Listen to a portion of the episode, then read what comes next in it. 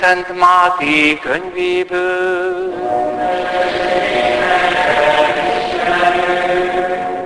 Abban az időben Jézus így nyilatkozott keresztelő Jánosról. Bizony mondom nektek, az asszonyok szülöttei között nem támadt nagyobb keresztelő Jánosnál. De aki legkisebb a mennyek országában nagyobb, mint ő.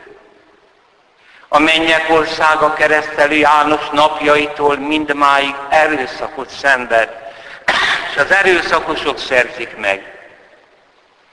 A proféták és a törvény Jánosig mindannyian ezt jövendölték.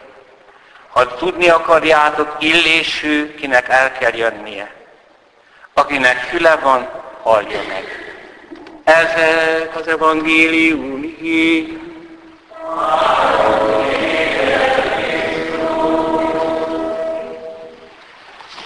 Kedves testvéreim, a mennyek országa keresztelő János napjaitól mindmáig erőszakot szenved, és az erőszakosok szerzik meg.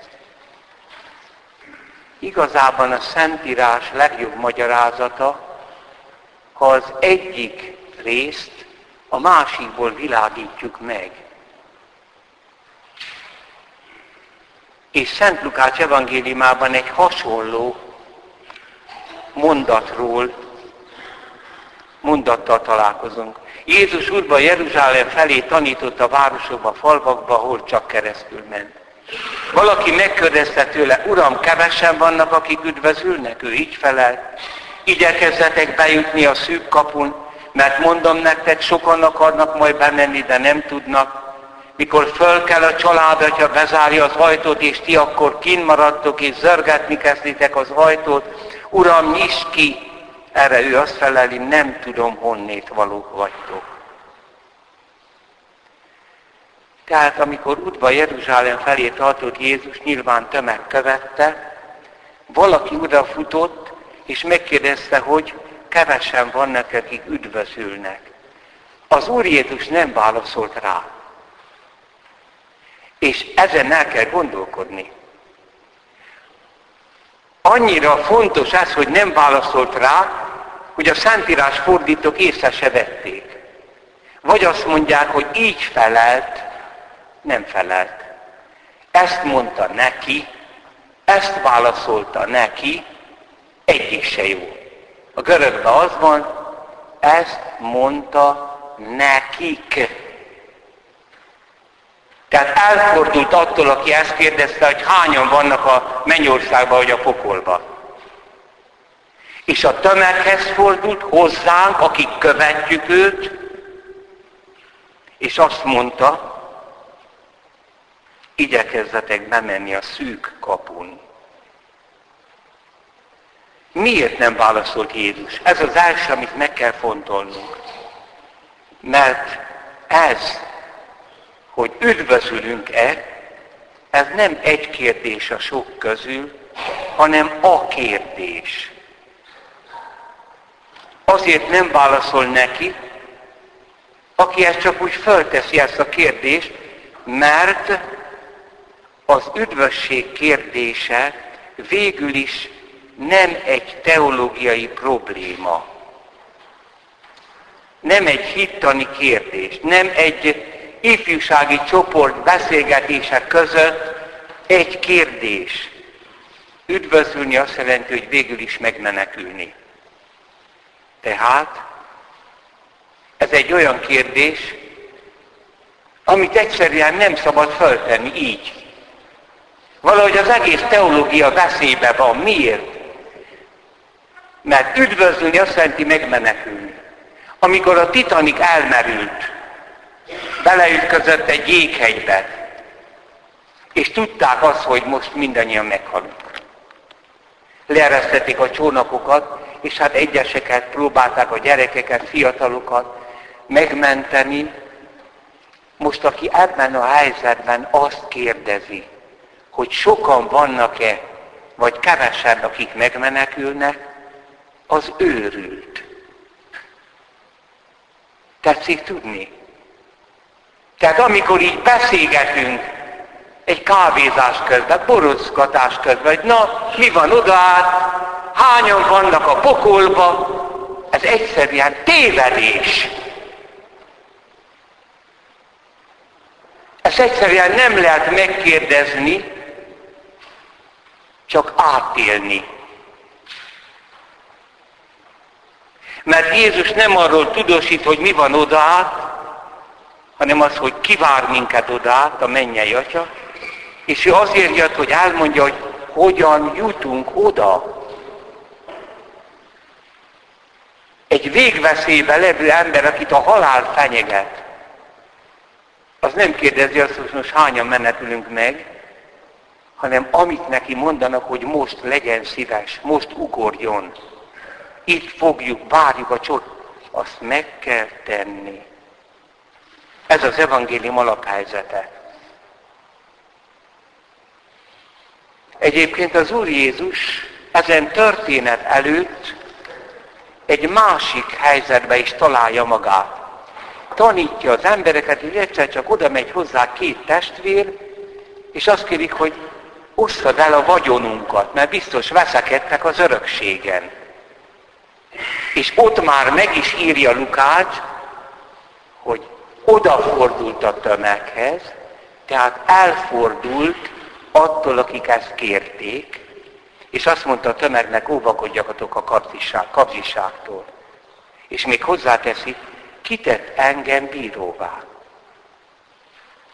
Jézus nem polgármester, nem bíró, nem gazdasági ember, ezt intézzétek el. De óvakodjatok a kapzsiságtól, ő ezért jött. Az Úr Jézus tudja a helyét. Ő nem a nagy vallásalapítók sorába tartozik, nem a nagy vallás filozófusok sorába, meg egyes teológusok sorába, akik fölvetnek egy jó ebéd vagy reggeli után egy teológiai kérdést, és hát boldogan tárgyalnak arról, miért ne lehetne, de azért nem ez az alaphelyzet, hanem Jézus a világ megmentője, üdvözítője. Az atyától semmiféle felhatalmazást nem kapott arra, hogy ilyen kérdésekre válaszoljon. Ilyenkor azt szokta mondani, hogy még az emberfia se tudja. Tudni, Jézusnak van egy isteni minden tudása, azt nem használja. Azt az atyára bízza. Van egy emberi tudása. És a mennyei atya bizonyos dolgokat az emberi tudásába áttesz, hogy most ezt közölt velük. Például, amikor megkérdezik, hogy mikor lesz a világ, azt mondja, nem tudom. Itt is ugyanaz a kérdés. Teljesen fölösleges foglalkozni a világ végével, hanem ma úgy éljetek, hogy ma lesz a világ vége minden nap. Emberi értelme nem kapott erről tudást. Júdásról sem azt mondja, hogy mi történik vele odát, hogy senki sem veszett el azok közül, akiket nekem adtál, atyám, csak a kárhozat fia. Ő a mostani állapotára mondja, hogy most a kárhozat fia. Hogy aztán miközben felakasztotta magát, sóhajtott-e Isten, ez nem tudjuk. Jézus nem beszél arról, hogy sokan vagy kevesen üdvözülnek, hanem arra hív minket, azért fenyeget meg egyeseket, példabeszédeivel, mikor úgy tűnik, hogy a példabeszéd arról szól, hogy kevesen vannak a lakodalmas házban, vagy sokan vannak a mennyegzőn, akkor sem erről beszél, hanem arról, hogy igyekezzetek bemenni azok a keresztény korszakok, amelyekben telepakolják a poklot, vagy kiüresítik, azok a keresztény korszakok nagyon gyengék. A középkor hajlamos volt mindenféle ellenséget bepakolni a pokolba.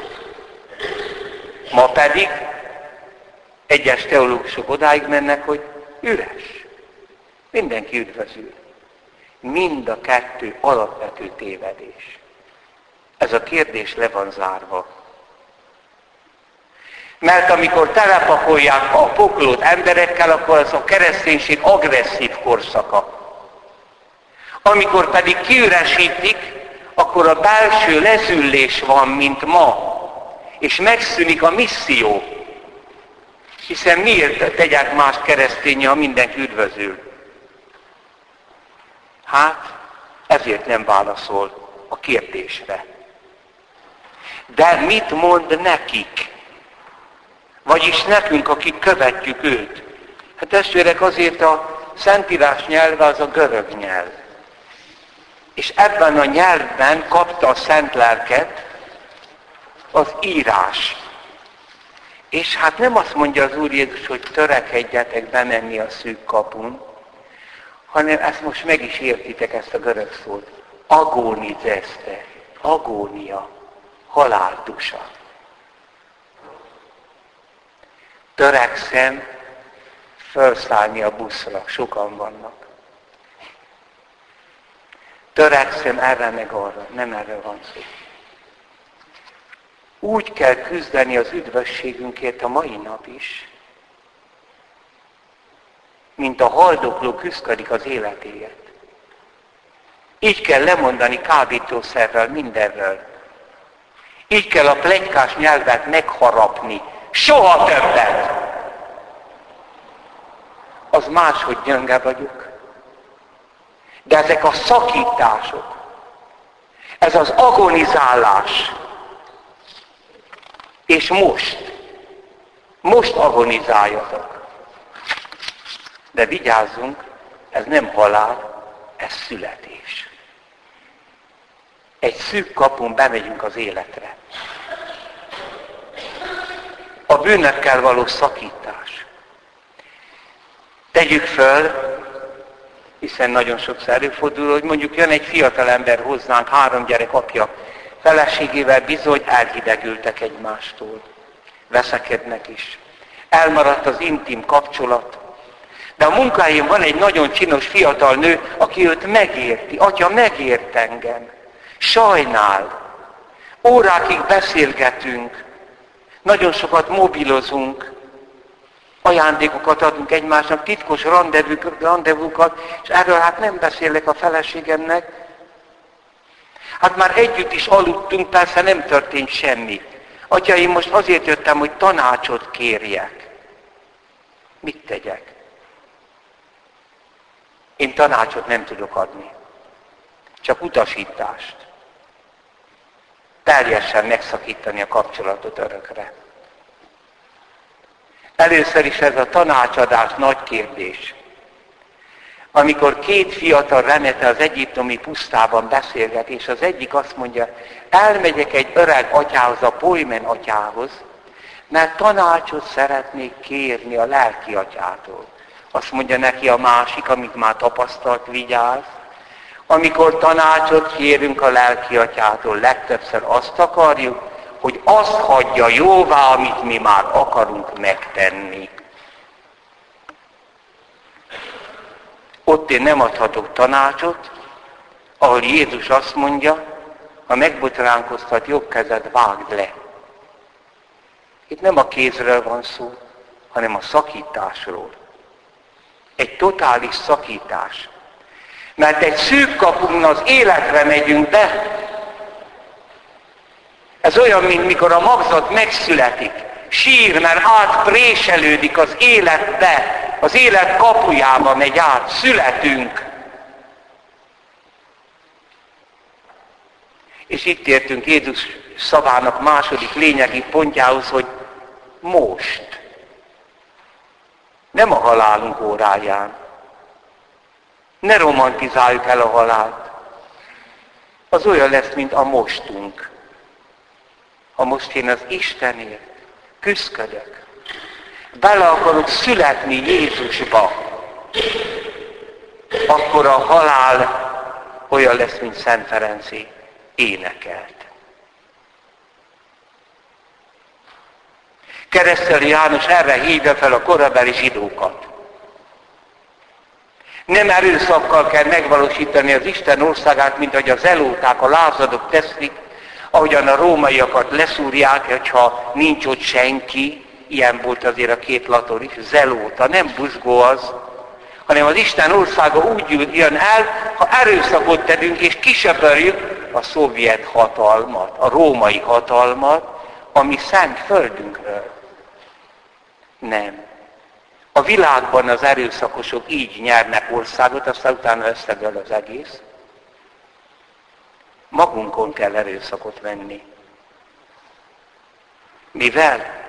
János csak egyet kér, bűnbevallással. Nemrégen olvastam egy kutató, megtalálta azt, hogy a zsidóságban szokás volt az, amit mi gyakorlunk, hogy felsorolták a bűneiket. Tehát keresztelő János ezt kérte, hogy ott, amit mielőtt bemeríti őket a vízbe, hogy süttogják el, hogy paráznaságot követtem el. Hogy ütöttem, vertem a gyerekeimet. Hogy nem imádkoztam. És akkor alámerítette a vízbe. Ez csak előkészület volt, mondja János. Mert a víz nem mossa le azt a belső szennyet de elmentél odáig, ameddig elméhettél. A szűk kapu az Jézus. Íme az Isten bárány, aki elveszi a világ bűneit. Ő veszi el majd a világ bűneit. Ez csak készülődés.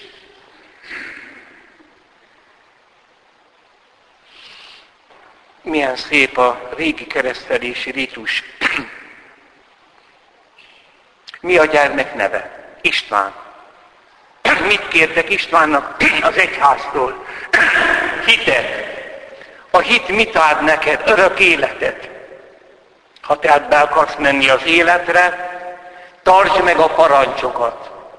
Az egyetlen persze, a szeretet parancsát. Itt egy földön végbe menő, megvalósuló átmenetről van szó a túlvilágban itt kell átmenni, mert a túlvilág a Szent Háromság Isten. Az énünk a személyünknek. Jézusba kell átmenni. Ehhez adjon nektek testvérek a Szentlélek bátorságot, olyan őszinte gyónás, nem olyan, hogy atya nem védkeztem, hát akkor miért jössz ide? hanem olyan, amit eddig sosem mondtam. Hogy például birtoklom a gyerekeimet, tönkretettem a házasságát, mert a fiamat nem engedtem el. A menyemet riválisnak néztem. Mocskos voltam, atya. És nekünk papoknak is így kell gyónni. Nem a felületen hazudozni, hanem átlépni, próbálni a szűk kapuba a többi már kegyelem. És az eredmény az a békesség lesz, amely minden értelmet meghalad. Amen.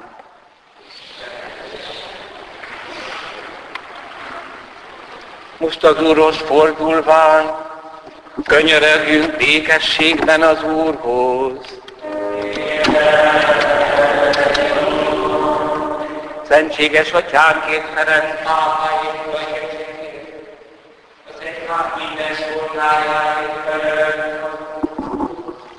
Yeah.